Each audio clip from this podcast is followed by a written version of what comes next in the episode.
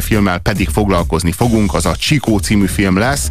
Láttátok ezt a filmet? Gondolom, hogy Eduardónak a halála azért elég nagy felhajtást hozott ennek a filmnek a kapcsán, és akkor erre lehet nálunk reflektálni a 0629986986-os SMS számon, meg a rádiókafé@radiokafe.hu e-mail címen. Úgyhogy ezt tegyétek is meg.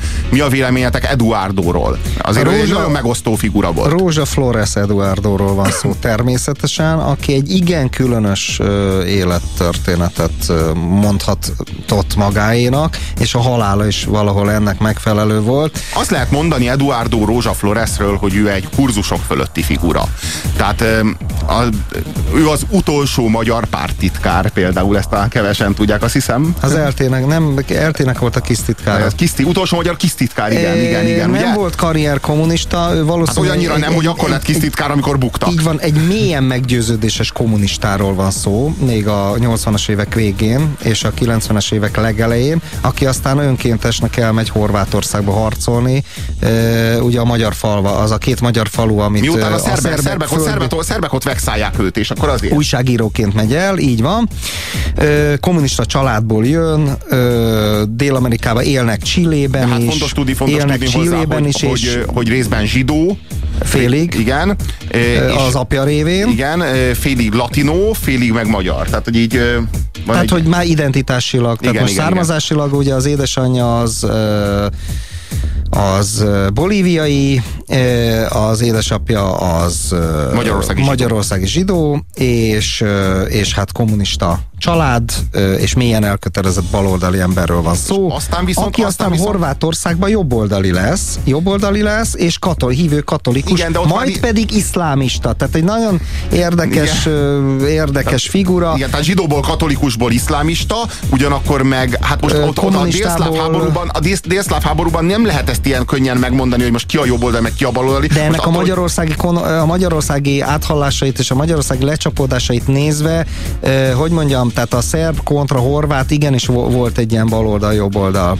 Az apjával ugye el is meséli a filmbe, hogy az apjával összeveszett. Azt mondja, mit kereselte a fasiszták oldalán. És az usztasság, ugye a horvátok mint usztasság jelennek meg ebben a narratívában. Hát igen, akik annak idején a te nagyszüleidet is belelőtték a Dunába, stb. Persze nem az usztasság, hanem a nyilasok, de nyilván mint egy család. Hát, vagy ez a fasiszta briganti banda. Tehát igen. Ilyen összemosással lehet élni ilyenkor, és hát az Eduardo megmondja az apjának, hogy hidd el, hogy most itt én vagyok szinkronban, tehát te a múltban élsz, én meg itt vagyok a jelen pillanatban, és hidd el, hogy az az abszurditás történt meg, hogy akiknek vörös csillag van a sapkájukon, azok a fasiszták, és akiknek meg piros-fehér kockás címer van a sapkájukon, azok a jó fiúk, azok vannak a jó oldalon. Most, hogyha belegondolok ebbe, hogy mit csinált végül is Eduardo Horvátországban, ő a horvát népnek az önrendelkezésért, a horvát nemzetállam megszületéséért harcolt egy szabadságharcban, a szerbekkel szemben, kvázi, hát ez egy, és valami nagyon hasonló dolgot csinált, mint Petőfi annak idején, amikor harcolt a magyar szabadságért az oroszokkal szemben. Tehát, és akkor Petőfinek ki az, aki a szemére veti ezt? Világos, de azért nem 1848-at írunk, tehát azért én nem tudom, hogy a most születő nemzetállamok... De most az a kérdés, hogy... Micsoda, ez egy szétbomló Jugoszláviából... Hát ez egy megkésett történelmi fejlődés. Egy megkésett történelmi fejlődés, és azért a Horvátországban elég nagy a nacionalizmus is volt. Tehát azért Magyarországon nem volt nagy nacionalizmus akkor? Más. Akkor született. A 19. század első felébe a nacionalizmus még egy progresszív dolog volt. Na jó, tehát együtt járt a modernizációval, ugye a reformkor előzte meg az egészet. De most azért, mert ez a történelmi hullám most jutott el oda, azért most nekik nincsen joguk ahhoz, amihez nekünk volt 150 évvel ezelőtt, vagy mi van? Joguk van önálló államban élni. Na, hát van, és egyébként mélységesen undorítónak tartom a magyar szélsőbalnak akárcsak Tibet ellen a Kínai Népköztársasághoz, vagy annak idején Jugoszláviát, illetően Szerbiához való, nem is tudom. Lojalitását? Szervilizmusát? Igen, de ráadásul ostoba, a tényekkel tisztában nem levő ostoba lojalitását, tehát ezeknek az ilyen, most nem mondok pártoknak a neveit, tehát tényleg ez a szélsőbalos buta, vén izék, volt munkásőrök, meg pártitkárok, meg egyébben még van egy ilyen narratíva Magyarországon. Szóval én ezzel ez csak azért mondom, hogy maximálisan nem értek el egyet. Hát akik ott az állatkerés és kanzenbe szokták remegő kézzel a a rákosista, sztálinista szövegeket nyomatni május 1-én a Városligetben, ahol egyébként mi is kiszoktunk menni. Szóval én messze nem velük azonosulok, de ugyanakkor azért erős kritikáim vannak azért itt a délszláv háborúval, hogy a horvátokat egyértelműen jó oldalra tegyük, és a szerbeket egyértelműen rossz oldalra. Hát ez azért nagyon gáz. Én egyértelműen a bosnyákokat tenném jó oldalra, és a horvátokat meg de a szerbeket sem, egyaránt. De azokat a bosnyákok is vérengeztek egyébként, meg voltak ja, ott mujahedin. Szinte teljesen ki is írtották őket. Mujahedin harcosok is, tehát itt persze. Nem volt jó. Na, jó. Itt nem volt jó. Egyértelműen nem volt jó. Volt írtó rossz, háború, meg rossz. Háború zajlott a muzulmánok ellen, maradjunk ennyibe, jó? De jó, rossz, meg rosszabb, persze. Mindennel össze lehet mosni, persze.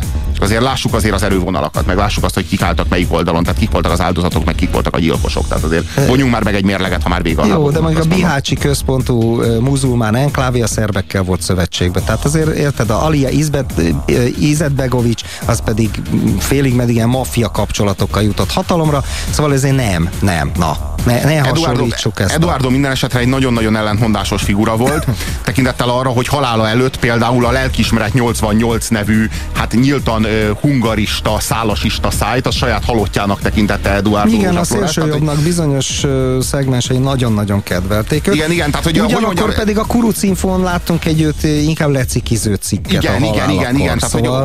Vegyes, nagyon vegyes. Tehát, hogy ő igazából a Gyurcsánynak a legnagyobb ellenzékéhez tartozott Magyarországon. Szerintem szoros kapcsolatot ápol többek között Budaházival, meg Torockaival is. Azt hiszem, tehát, hogy ezben az úgynevezett nemzeti radikalizmusban nagyon keményen belefolyt Magyarországon Eduardo, de mindeközben pedig egy olyan csávóról van szó, aki a filmben, többek között a filmben is láthatjátok, a Siratófalnál imádkozni, és a Siratófalnál mondja el a mi atyánkot, tehát ugyebár a Krisztustól tanult imádságot, ez is elég is sajátos, majd pedig iszlámista lett, de hát a magyarországi szélsőjobb az nagyon sok mindenben különbözik a globális értelembe vett, vagy mondjuk Amerikában tapasztalható szélsőjobbtól, amit mondjuk az a magyar ATV-nek, amelyik hát nem általában véve egy szélsőjobb oldalinak tekinthető tévé, mégis egy van a 700-as klub című műsor, ami egy kifejezetten szélsőjobb oldali. Hát a nyugati szélsőjobb iszlamofób. A nyugati szélsőjobb az zsidóbarát és keresztény fundamentalista, mindeközben pedig iszlámgyűlölő, míg a magyar szélsőjobb az iszlámbarát azért, mert antiszemita. Szintén keresztény fundamentalista, zsidógyűlölő, iszlámbarát. Tehát, hogy de azért iszlám nem öncélúan iszlámbarát, hát arabokat még verték. Hanem a zsidógyűlölet, hát a zsidógyűlöletből fakadóan palesztinbarát. Hogy így van. Tehát aki üti az ellenségemet, az a barátom. Az a barátom, pontosan. Ez is más jelent, tehát Magyarország egy nagyon-nagyon-nagyon sajátos gettó. És valahol a Chico nevű jelenség az ennek a katyvasznak a quintesszenciája. Nem lehet tudni igazából, tehát azt látjuk, hogy akkor ki ez az Eduardo, mindig egyszer itt van, másszor ott van, a múltkor még iszlámista volt, ahhoz képest meg azelőtt meg még zsidó volt, akkor ott az mit imádkozott, ott közben nem is volt rendesen zsidó, miközben baloldali volt, de aztán meg szélső jobboldali lett, akkor ő most kommunista, vagy kiknek az oldalán harcol? Szóval mindig csak a balhét keresi, mindig csak harcol, és közben meg soha nem lehet tudni, hogy ő most akkor melyik oldalon áll, van ennek az emberek egyáltalán ideológiája, és akkor persze ezek a kérdések merülnek fel, miközben néha azt érzem, hogy lehetséges, hogy az Eduardo végig egy pontban volt, és mi fordultunk meg 360 fokot körülötte. Mi a háború? Semmi különös. Valami, amiben mindig a többiek halnak meg, és mindig a legszebb és legkedvesebb bajtársak. És ez minden.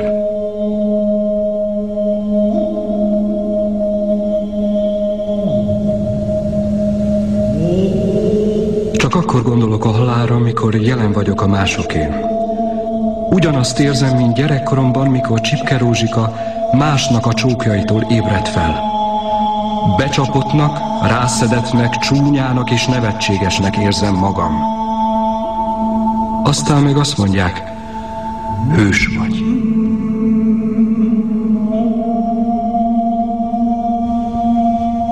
Már nem tudom pontosan hányszor gondoltam, nem akarok meghalni, nem akarok meghalni. Meghaltak mások. Sándor, Bábó, Marin, Árpád, Edvard, Alex és Szigó. Sándor. Futóárokban szerette haját simogató friss szellőt. Halk volt, földillatú. Bábó főzte a legillatosabb kávét a fronton. Zöld volt a szeme és tiszta, akár Bosznia. Már én hűsége példa volt útjainkon. Jött, most alszik. Belőle épül a templom. Árpi gyerek volt, édes bátor. Emlékszem minden közös álmunkra. Az a pince tőle fényes.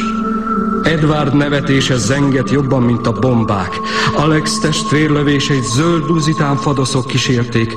Mögötte maradt Lisszabon, a bor és a szardíniák. Cigó, kezében a kezed.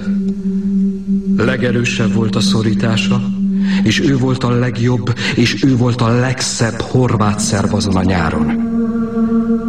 Szentestükből pipacsok táplálkoznak a szlavóniai határban.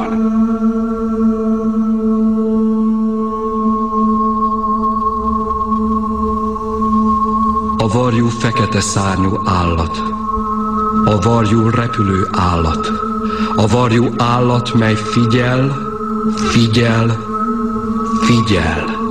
A varjú fekete állat, a varjú fekete állat, a varjú fekete szárnyú állat repül, figyel, figyel, fekete.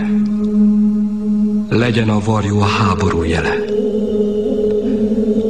A háború fekete állat, a háború csúszómászó állat, a háború döghús szagú, a háború döghúst eszik, a háború harap, lenyakaz és öl, a háború fekete szőrű állat, a háború fekete állat csúszik, mászik, harap, lenyakaz és öl. Fekete. Legyen a háború a varjú jele.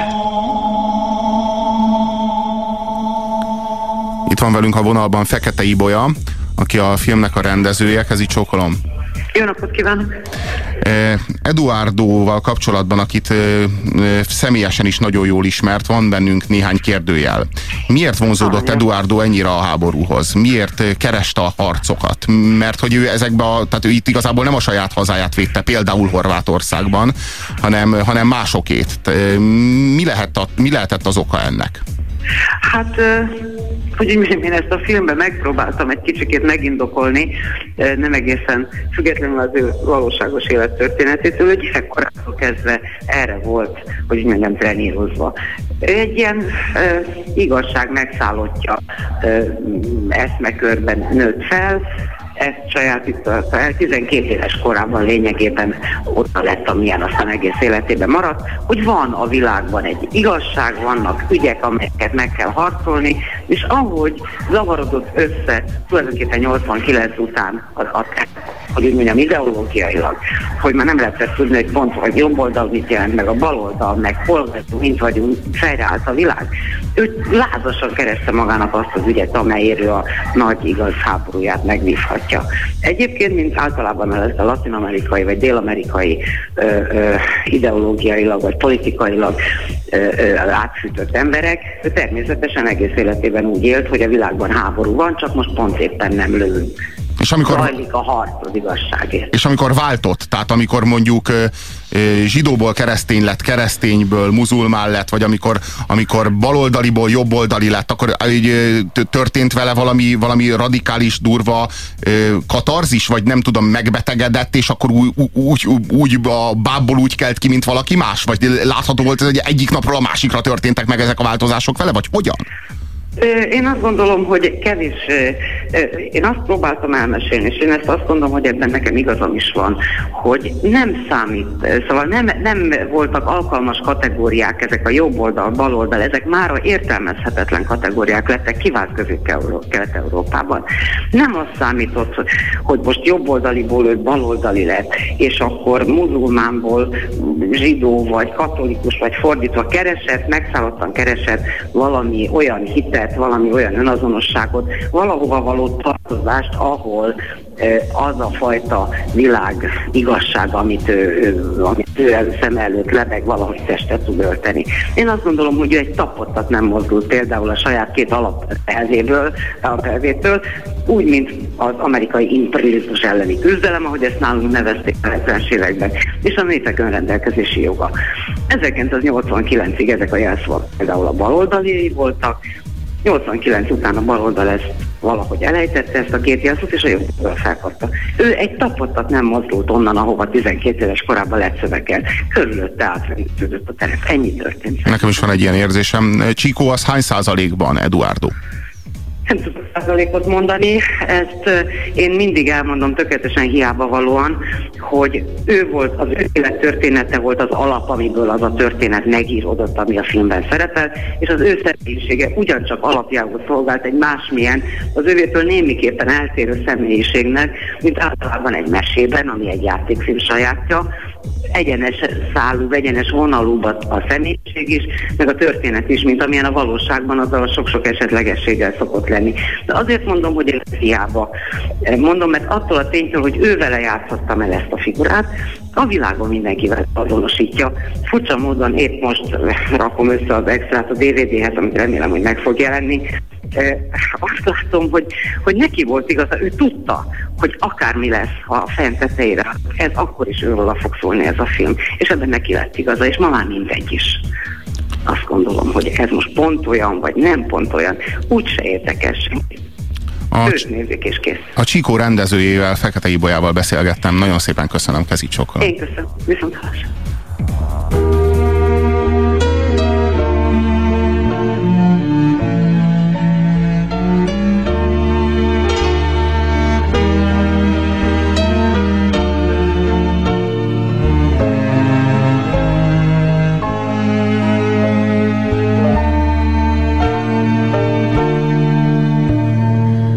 Látlak én téged többé, soha sem, hiszen te látod, te érted, könnyes a szemem. Nevemet hiába mondod, könnyedet hiába ontod, harcok mezején. Valahol te tőled távol, ott, ahol senki sem gyászol, ott halok meg én. Nevemet hiába mondod, könnyedet hiába oldod, harcok mezején. Valahol te tőled távol, ott, ahol senki sem gyászol, ott... igen, tehát ez megdöbbentő volt azért ez a telefonbeszélgetés, abból a szempontból nekem, ugye, hogy ahogy a Chicót igen jól ismerő rendezőnő elmondta, hogy Eduardo az mindig az Egyesült Államok imperializmusának volt az ellensége, és az számomra, meg szerintem sokunk számára teljesen érthető, hogy, vagy legalábbis ha nem is elfogadható esetleg, de érthetőnek mindenképpen érthető, hogy aki meggyőződéses, antiimperialista, baloldali volt 1989 előtt, és számára ez a Egyesült Államok ellenes antiimperializmus volt a meghatározó tényező, az természetszerűleg sodorródott mondjuk a mai jobboldalnak, vagy radikális jobboldalnak nevezett csoportosulások irányába, vagy gravitált abba az irányba. Hiszen az fenntartotta ezeket a gondolatokat. Ez egy teljesen érthető. De az már valahogy nagyon titokzatos, furcsa, gyanús, misztériózus, félelmetes, hogy éppen ott hal meg, és azzal az államfővel szembe kerül, illetve az ellen készít állítólag elő merényletet, aki ennek az imperializmusnak az egyik első számú, vagy ha nem is első, de legalábbis mondjuk Fidel Castro és Hugo Chávez mellett Latin Amerikában a második számú reprezentánsa. Na jó, akkor megfogalmazom ezt úgy is, hogy érthető legyen a hallgatók számára. Miért pont Evo Morales-szel szemben készített elő fegyveres harcot Bolíviában Eduardo Rózsa-Flores, hogyha ő mindvégig egész életében az amerikai imperializmus ellensége volt? Hát Hugo Chávez is az amerikai imperializmus ellensége és volt. És Evo Morales is az. Igen, és Evo Morales is az amerikai imperializmus ellensége, tehát hogy azért ez, hogy mondjam, így nem túl egyértelmű, tehát azért választhatott volna rengeteg olyan fehér diktatúrát, amit az Amerikai Egyesült Államok pénzzel. Ő meg kiválasztotta az Amerikai Egyesült Államok egyik legnagyobb ellenségét, és azzal szemben készített elő fegyveres harcot. Na most azért ez mégiscsak érdekes ilyen szempontból, és erre még mindig nem kaptunk magyarázatot. Más kérdés, hogy ő ott született, meg aztán a diktatúráknak, ahogy Joe esetében is tudjuk, nincsen színe, csak véres szuronyai vannak, tudod? Tehát most a fehér vagy vörös egy normális ember számára ugyanúgyan gyűlöletes. Jó, én ezt teljesen értem, így van, de elmehetett volna akkor más diktatúrát is, mit tudom én, megdönteni, vagy érted? Hát azért fura, hogy sok évtized antiimperializmusa után akkor egy anti-antiimperialista rezsimet akar megdönteni. Minden esetre az, hogy meg akarta dönteni a rezsimet, tehát erről jó, azért... Vagy kerül szembe. Maradjunk egy, vagy kerül szembe. Tehát konkrétan maga Eduardo is erre vonatkozóan azért elmondta, hogy mi a szituáció, tehát hogy nem akarta ő azt a rezsimet megdönteni, konkrétan erre vonatkozó az utolsó nyilatkozata is. Én nem azért megyek oda, hogy most megtámadjam, vagy segítsem megszervezni La Paz fővárosának tehát a főváros megtámadását és az elnök elkergetését, mert nekem semmi keresni valóm nincs La Pazban, mint ahogy a keletiek nem is gondolnak erre. De mondom még egyszer, itt a védelem kell megszervezni és az ellenállást. Egy szeparatista harcosról van szó konkrétan, tehát hogy aki Santa Cruz tartományt akarja segíteni. Igen, erről van szó. Ami állítólag az ő szűke pátriarkája? Na, hülyeségedben. Így van, pátriája. Busszusosan hangzik a szűke pátriárka fogalma, de a szűke pátriárkákat szereted? Szóval nem kell ízléstelenkedni. És egyébként ez nem olyan vidám téma, hogy poénkodjunk. Így van, szűke pátriája. Anyám horvát, magyar, apám megrebi, iszlámisták nincsenek, muszlimok vannak, írja a kedves SMS író Mira. A szélsőbal pedig mélységesen elítéli Rákosit és Szálasit. Micsoda? Jó. Szélsőbal mikor ítéli el Rákosit? Hiszen jó. Azért szélsőbal miért ítélni el? Nem. Jó, nyilván az anarchistákra gondolt a szélsőbal alatt. Nyilván azokra a marxistákra gondolt, amelyek és trockistákra, akik nem azonosulnak a sztálinista rezsimekkel. Ebben, kedves SMS író, teljes mértékben igazad van. Ehhez a szélsőbalhoz jó magam is vonzódom, hanem oda tartozom bizonyos szempontokból. Egyébként a Puzsér kollégámnak is vannak ilyen jellegű beütései. Persze, én nem nevezném ezt szélsőbalnak, jó, én egyértelműen a sztálinista és posztálinista rezsimekre, és azokra az idióta figurákra gondolok, akik még mindig, hogy is mondjam, vagy felmentőleg, vagy kifejezetten nosztalgiával gondolnak rá. Én személyesen találkoztam ilyen emberekkel. Sajnos olyan helyeken, ahol, hogy is mondjam, a másfajta értelemben vett szélsőbal is előfordul. Ezért is találkoztam ilyen emberekkel. Hát egy szó mint száz, minden esetre.